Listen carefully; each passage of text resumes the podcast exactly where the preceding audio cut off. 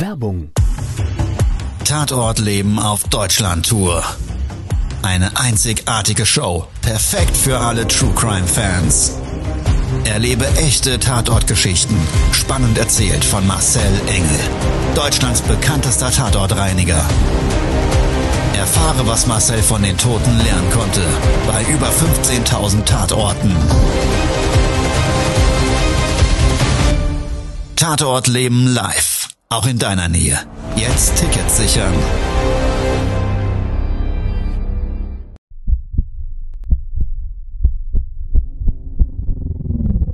Todesursache. Der Podcast mit Tatortreiniger Marcel Engel. Es wird immer mal wieder in meinem Podcast vorkommen, dass wir sehr tief in das Geschehen eintauchen. Ich werde offen darüber sprechen. Damit meine ich, dass Flüssigkeiten wie Blut als Element das kleinste Problem sein wird. Ich freue mich, wenn ich euch auf eine Gedankenreise entführen darf in meine Welt des Tatortreinigens. Todesursache. Der Podcast mit Marcel Engel. Hallo, ich freue mich, dass du heute dabei bist und wir jetzt gemeinsam eine Tatortreinigungsgeschichte durchleben. Weniger ist manchmal mehr. Den Spruch, den kennst du bestimmt. Und gerade so in unserer Gesellschaft, wir gehören ja zu den 15 Prozent der Weltbevölkerung, die privilegiert sind, eine immer vorhandene Grundversorgung zu haben. Das heißt, wir haben Wasser, wir haben zu essen, wir haben eine medizinische Versorgung und alles darüber hinaus ist Luxus. Also alles, was uns selber im Leben verkauft wird als notwendig, macht das Leben etwas angenehmer und macht es vielleicht für den einen oder anderen in seiner Notwendigkeit auch erst lebenswert. Es gibt aber Menschen, die genau das nicht für sich als Wertewelt haben, die einen anderen Lebensweg für sich wählen und dafür auch so ein bisschen vielleicht aus einer standardisierten Komfortzone raus müssen. Also wenn man zum Beispiel gewisse Dinge tun muss, die sonst für uns selbstverständlich sind,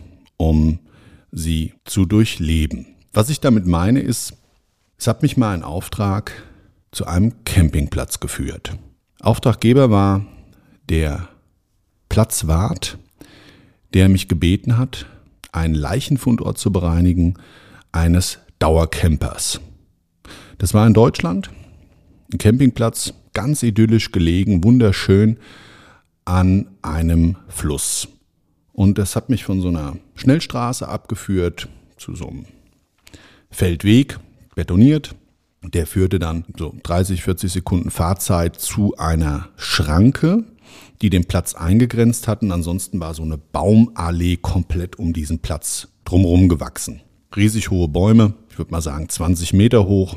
Und der Platzwart, der hatte mich mittags dort an der Schranke auch schon empfangen.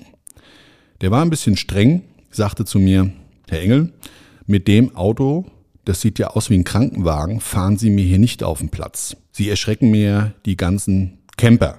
Da habe ich gesagt, naja gut, also irgendwie muss das Zeug ja auch zum, zum Einsatzort und äh, ich sage es jetzt mal so, wenn Sie wüssten, was ich alles brauche, also das können wir ja schlecht mit dem Bollerwagen zum ähm, Platz bringen. Hat er gesagt, gut, okay, dann schauen wir halt mal, aber ähm, ja, müssen wir halt gucken, dass wir nicht so auffallen. Das ist natürlich leichter gesagt als getan, weil man muss sich immer überlegen, meine Fahrzeuge, die sind so neongelb beschriftet und schon sehr auffällig. Das ist halt das Markenbrand, was ich so für uns gewählt habe. Und naja, damit nicht aufzufallen, ist einfach schwierig. An dieser Schranke und an diesem, an diesem Häuschen an der Schranke, das war also so sein, sein Platzwarthäuschen mit ach, so einem Schlüsselbord und so einer Klappe, so, die man so aufschieben konnte war angrenzend 50 Meter noch so ein bisschen größeres Gebäude. Da war so ein Tante-Emma-Lädchen drin, da standen auch so Verkaufsständer draußen und nebendran war so ein Sanitärbereich mit Duschen, das war auch alles ausgeschildert mit großen Duschen und da waren viele Leute. Die saßen so an so kleinen runden Tischchen mit einem Kaffee an dem Tante-Emma-Lädchen, die haben auch Getränke ausgeschenkt und haben schon ganz neugierig rübergeschaut. Von diesem Gebäude aus ging dann so sternförmig vier Wege ab. In die Himmelsrichtungen verteilt auf dem Platz, der riesig war. Also man konnte von dem Gebäude aus und von diesem, von diesem sternförmigen Verteilerpunkt aus unten den Fluss sehen. Das war so eine leichte Hanglage und ich sage jetzt mal, der Höhenunterschied von dem Gebäude runter bis zum Fluss waren so ungefähr 200 Meter. Und man konnte schon überall kleine und größere Zelte sehen, jeweils mit Wohnwagen angrenzend, die so in kleinen Parzellen aufgeteilt, jeweils mit so ein bisschen Rasen davor und so einem Vorzelt teilweise. Teilweise standen auch nur die Campingwagen. Das konnte man von da oben alles schon sehen.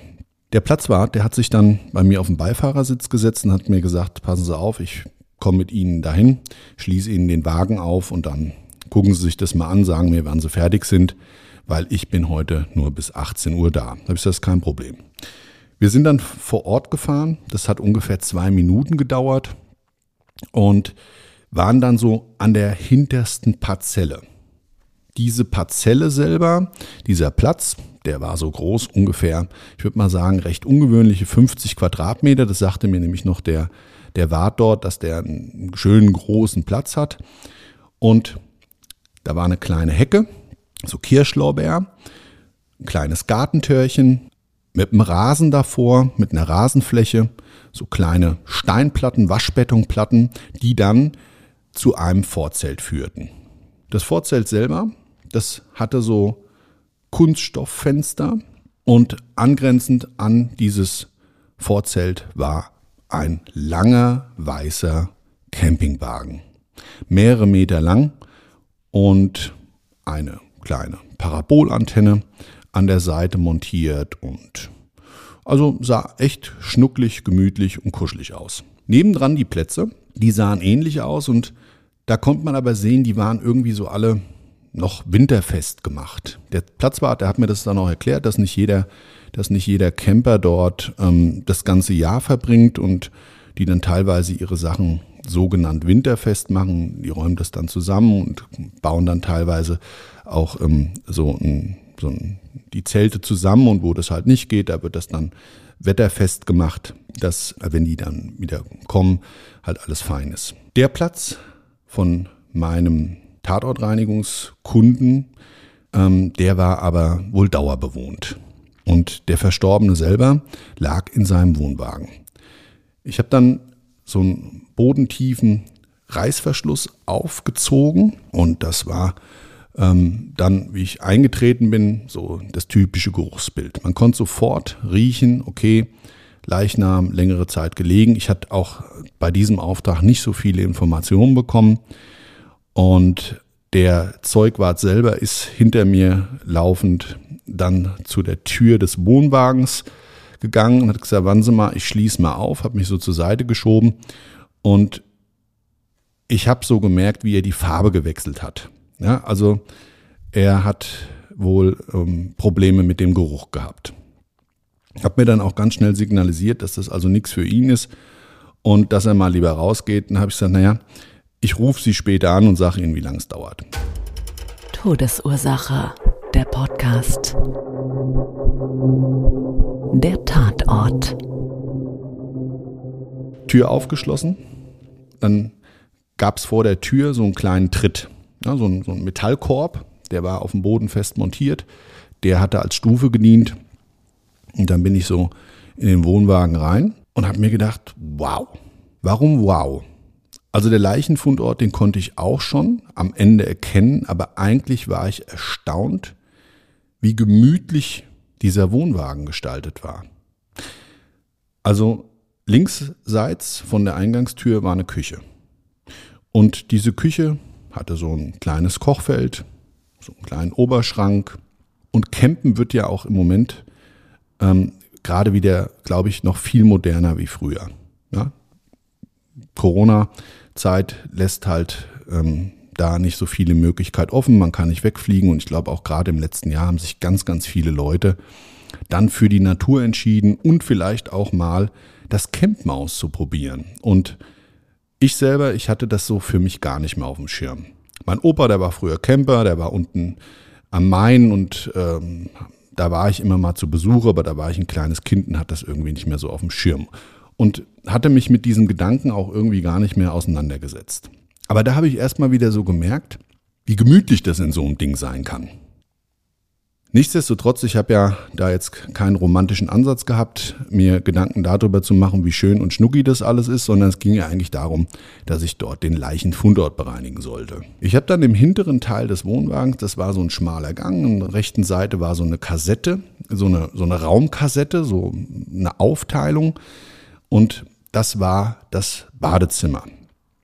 Und dann hattest du noch auf der linken Seite so diese Weiterführung der Küche, die dann in so einen Schrank übergegangen ist. Das war also alles so aus einem Guss das Ganze.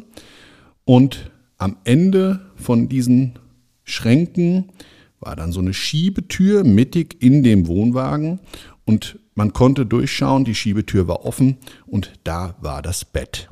Und da konnte ich dann auch schon sehen, okay, da lag der Leichnam. Längere Zeit, die Decke und die Matratze schwarz verfärbt. Es waren Kopf bzw. Kopfhaare und Kopfhaut hat auf dem Boden geklebt und somit war meine Interpretation zu dem Tatort, der Mann hat mit dem Oberkörper auf dem größten Teil des Bettes gelegen, aber der Kopf selber, weil ja die Kopfhaut auf dem Boden, auf dem Fußboden klebte, der hat ja irgendwie also Kopf über, über diesem Bett gehongen.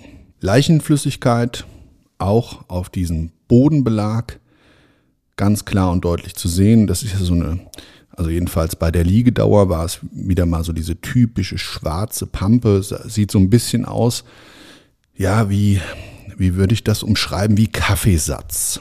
Ja, so eine klebrige, breiige Masse, dunkel gefärbt wie Kaffeesatz und in diesem Kaffeesatz selber bräunlich-schwarz gefärbt wenn du dann näher kommst, bewegt er sich. Warum bewegt er sich? Weil da die Maden drin sind.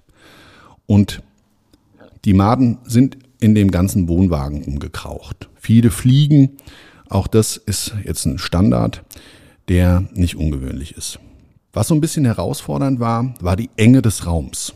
Also im Wohnwagen selber kuschelig, aber halt auch Platz begrenzt. Und ich habe ja nun mal Gerätschaften, einen Nasssauger, mit dem ich dann die Biomasse aufnehme und du hast riesig große Tüten, wo du auch dann die ganzen Textilien einpackst und so weiter. Und ja, wenn halt kein Platz ist und du hast die Ellenbogen praktisch in den Rippen hängen, dann ist das natürlich nicht das optimale Arbeiten.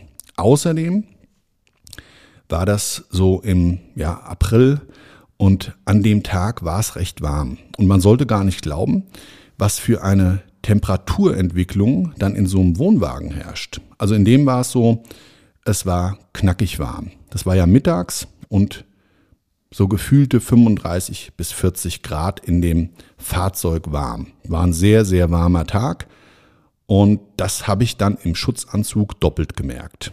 Mir ist die Brühe gelaufen, ich habe geschwitzt wie schon lange nicht mehr. Und wie gesagt, durch diese Enge in dem Fahrzeug war es auch körperlich irgendwie belastender wie sonst. Ich habe dann mit meinem Reinigungsprozess begonnen. Das heißt erstmal alles, was Textilien anbelangt, in die Tüten gestopft, habe das verpackt, habe das dann rausgeschafft und habe auf dem Bodenbelag dann angefangen mit der Grobreinigung des Nasssaugers. Strom war vorhanden. Das fand ich dann auch schon wieder sensationell. Strom, Wasser in dem Fahrzeug, alles da. Toilette kann man auch benutzen. Also habe ich mir gedacht, wow, das ist mal was ganz was Feines. Also ich kannte so nicht. Alle Camper werden jetzt lachen und werden sagen, du, das ist doch alles Standard. Aber wie gesagt, ich kann es nicht. Ich habe früher mal gezeltet und wie gesagt beim Opa und da war das alles ein bisschen anders. Naja, ich hatte auf jeden Fall dann auf einmal so ein Geräusch gehört. Und denk so, was ist denn das für ein Schaben? Und so ein Kratzen. Und das Geräusch kam vom Dach. So, und man muss dazu sagen, über dem Fenster selber war so eine Dachluke. Das war so eine Plexiglasluke mit so einem kleinen Rollo davor. Den Rollo habe ich dann weggemacht und dann habe ich gesehen, dass da oben auf dem Dach ein paar Raben gehockt haben und haben ja da ständig gegen das Dach gepickt. Und in dem Augenblick war es aber ein bisschen gruselig, weil ich war ganz allein auf dem Platz. Kein Mensch war da und dieses Geräusch konnte ich erst gar nicht zuordnen. Und da diese Geräuschkulisse so ungewöhnlich war und ich das dann zwar aufgelöst habe, dass es also Tiere waren oder ich hatte so die Vermutung, es könnte auch ein Ast gewesen sein, aber gerade weil das da so eng war in dem Raum, hat sich's extrem komisch angefühlt. Also ich habe mal vor fast gar nichts Angst, außer vielleicht, wenn es dann um Themen geht, äh, die ich nicht beeinflussen kann. Aber da muss ich sagen, das fühlt sich schon manchmal ein bisschen merkwürdig an. Bist ganz alleine, bist so in dich gekehrt und denkst dann über vieles nach und auch gerade da in dem Fall wieder über den Tatort und den Leichenfundort als solches. Wie ist das passiert und was gibt's da drumherum zu wissen und so weiter. Und du bist so ein bisschen in deinem Profiling drin. Also du versuchst zu analysieren anhand der Bilder und das, was du siehst, äh, was da geschehen sein könnte. Und warum das geschehen ist und wie dieser Mensch gelebt hat, etc. Also Geräusch hatte sich aufgelöst. Ich war eigentlich ganz froh drum. Und wie ich so am Boden reinigen bin, ich muss dazu sagen, das Vorzelt habe ich aufgemacht, damit ich einfach ein bisschen mehr Luft kriege. Die Tür von dem Wohnwagen ebenfalls geöffnet. Ähm, hat zwar den Nachteil, dass wenn Leute vorbeilaufen und neugierig sind, dann da reinlaufen können, aber es war einfach notwendig, weil es sau warm war. Ja? Und ich bin so gebückt auf den Knien, Oberkörper nach vorne gebeugt mit einer Bürste in den Eckschienen des Wohnwagens Leichenflüssigkeit am Abreinigen. Und in dem Augenblick, pang, kriege ich so ein Druckgefühl auf dem Bein. Ich bin nach oben geschreckt und habe wirklich so ein Hühnerkombi angehabt. Also die Gänsehaut stand am gesamten Körper. Die Haare standen mir zu Berge. Ja, da war eine Katze. Das war die Auflösung. Also die Katze dieses Verstorbenen, die kam zu Besuch und war ein Streuner aller Wahrscheinlichkeit nach, hat ja mit ihm zusammen auf dem Campingplatz gelebt, wie auch immer, sehr frei anscheinend und ja, kam zu diesem Leichenfundort und ganz liebes Tier hat, nachdem ich mich erschreckt hatte, kam sie dann zu mir und ist dann ständig so um meine Füße rumgeschnort und hat sich da so rangedrückt und also es war ganz drollig, aber in dem Augenblick habe ich mich fürchterlich erschreckt. So, die Katze konnte nicht drin bleiben, weil Reinigungs- und Desinfektionsprozesse natürlich ohne Schutz überhaupt nicht möglich sind. Und ich fand es auch wirklich, ähm, ich weiß nicht, ob so ein Tier dann auch trauert, wahrscheinlich mit Sicherheit. Vielleicht war es durch mich abgelenkt, wie auch immer, aber ähm, ich habe dann die Katze aus dem Zelt am Bauch genommen, rausgetragen und auf die Wiese gesetzt. Habe dann das Zelt wieder zugemacht und meinen Reinigungsprozess abgeschlossen. In dem Augenblick, als ich fertig war, die Thermovernebelung, das ist ja immer so der, der letzte Punkt, die Geruchsneutralisation mit einem Thermofogger. Als ich damit fertig war, das war, ist ja sehr laut, das ist ein benzingetriebenes Gerät und dann, dann ist das so ein ähm, Zweitakter, der knattert dann und das ist wie so ein lautes Mofa, so darf man sich das in etwa vorstellen kam dann doch fünf Parzellen weiter der Nachbar. Und der Nachbar hat mir das dann so ein bisschen erzählt. Todesursache, der Podcast. Das Opfer. Also gelebt hat in dem Wohnwagen Rainer. Rainer mit seiner Frau. Die Frau war drei Jahre zuvor gestorben. Er für sich selber war leidenschaftlicher Dauercamper. Rainer wollte kein anderes Leben, muss dazu sagen, er war in Rente und hatte für sich wirklich nur im Fokus in der Natur, in dieser Lebensgemeinschaft, dieser Camper, mit allen Einschränkungen, die sich dadurch vielleicht trotzdem ergeben, für sich so seinen Lebensabend vorgestellt. Und wie später die Obduktion ergeben hatte, ist Rainer an einem Herzinfarkt verstorben. Und da das so ein bisschen außerhalb der Hauptsaison war und auch seine Parzelle so ein bisschen abgelegen und die anderen Dauercamper ähm, zu dem Zeitpunkt einfach noch nicht ähm, auf dem Platz waren, war es so, dass man ihn halt auch ein bisschen spät gefunden hat. Also der Verwesungsprozess dementsprechend so seine Sachen mit sich gebracht hat, die eine Tatortreinigung notwendig machten. Ich habe mir nur gedacht damals, Mensch, dieser Mann, und das muss ich jetzt dazu sagen, hatte eine Wohnung, eine Eigentumswohnung in der Großstadt, die angrenzend war, 80 Kilometer entfernt, und hatte trotzdem seinen Lebensfokus und seinen Lebensmittelpunkt in zum einen in die Natur verlegt und zum anderen alles das, was das so mit sich bringt. Das ist ja nicht das Leben, wie wir das im Standard kennen. Ich glaube, da gibt es viele Dinge, die sind schöner und optimaler, alles auf engem Raum und das ist dann auch sehr gemütlich und hat mit Sicherheit seine Vor- und Nachteile. Aber was ich so aus seinen Unterlagen herausgefunden habe, wir haben diesen Campingwagen ja auch später geräumt. Und da kommt man ganz klar erkennen, der Mann hatte eine Lebensdevise. Weniger ist mehr. Für mich hat sich da nur so die Frage gestellt, sollte ich nicht selber mal darüber nachdenken, das, was für mich persönlich alles Luxus darstellt, ob man diese Selbstverständlichkeit nicht mehr auch gedanklich das ein oder andere Mal wieder für sich reduziert, also Lebensdownsizing betreibt, um vielleicht doch mal wieder das wirklich Relevante im Leben im Fokus zu haben? Ja, das war es auch schon mit meinem Podcast Todesursache mit der heutigen Folge der Dauercamper und dem Mindset, weniger ist manchmal mehr im Leben. Wenn es dir gefallen hat, dann sehr gerne abonniere meinen Podcast. Ich bin auch bei Instagram zu finden und bei Facebook unter marcelengel.com.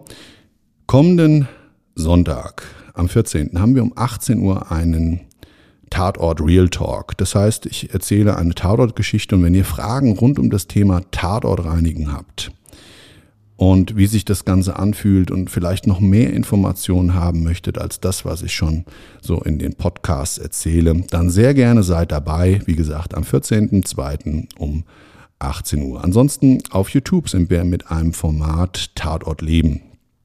Da gibt's bis jetzt zwei spannende Folgen und die nächste ist in Produktion. Also seid gespannt, auch da unter Marcel Engel, der Tatortreiniger, bin ich auf YouTube zu finden. Wenn ihr Lust habt, auch Bilder zu den Tatorten zu sehen, die über eure eigene Fantasie hinaus in eurem Kopf entstehen, dann sehr, sehr gerne seid dabei. Es wird jeden Monat eine neue Folge geben. Das war's dann für heute und ich würde mich sehr freuen, wenn du das nächste Mal einschaltest. Bis dahin, ciao, dein Marcel.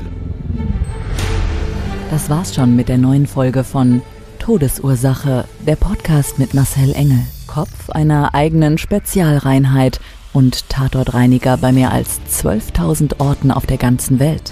Was kann Marcel für dich bereinigen? Jederzeit. Weltweit. Melde dich oder klick dich einfach mal durch auf marcelengel.com.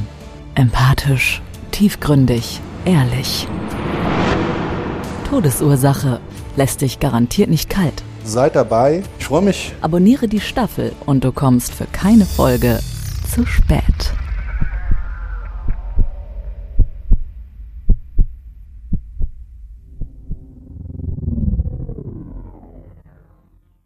Mobbing findet überall statt. In der Schule, am Arbeitsplatz, innerhalb der Familie und im Internet. Erfahren Sie in dem Kompaktbuch Ausgemobbt, wie Sie sich gegen Mobbing wehren und künftig vermeiden, zum Mobbing-Opfer zu werden.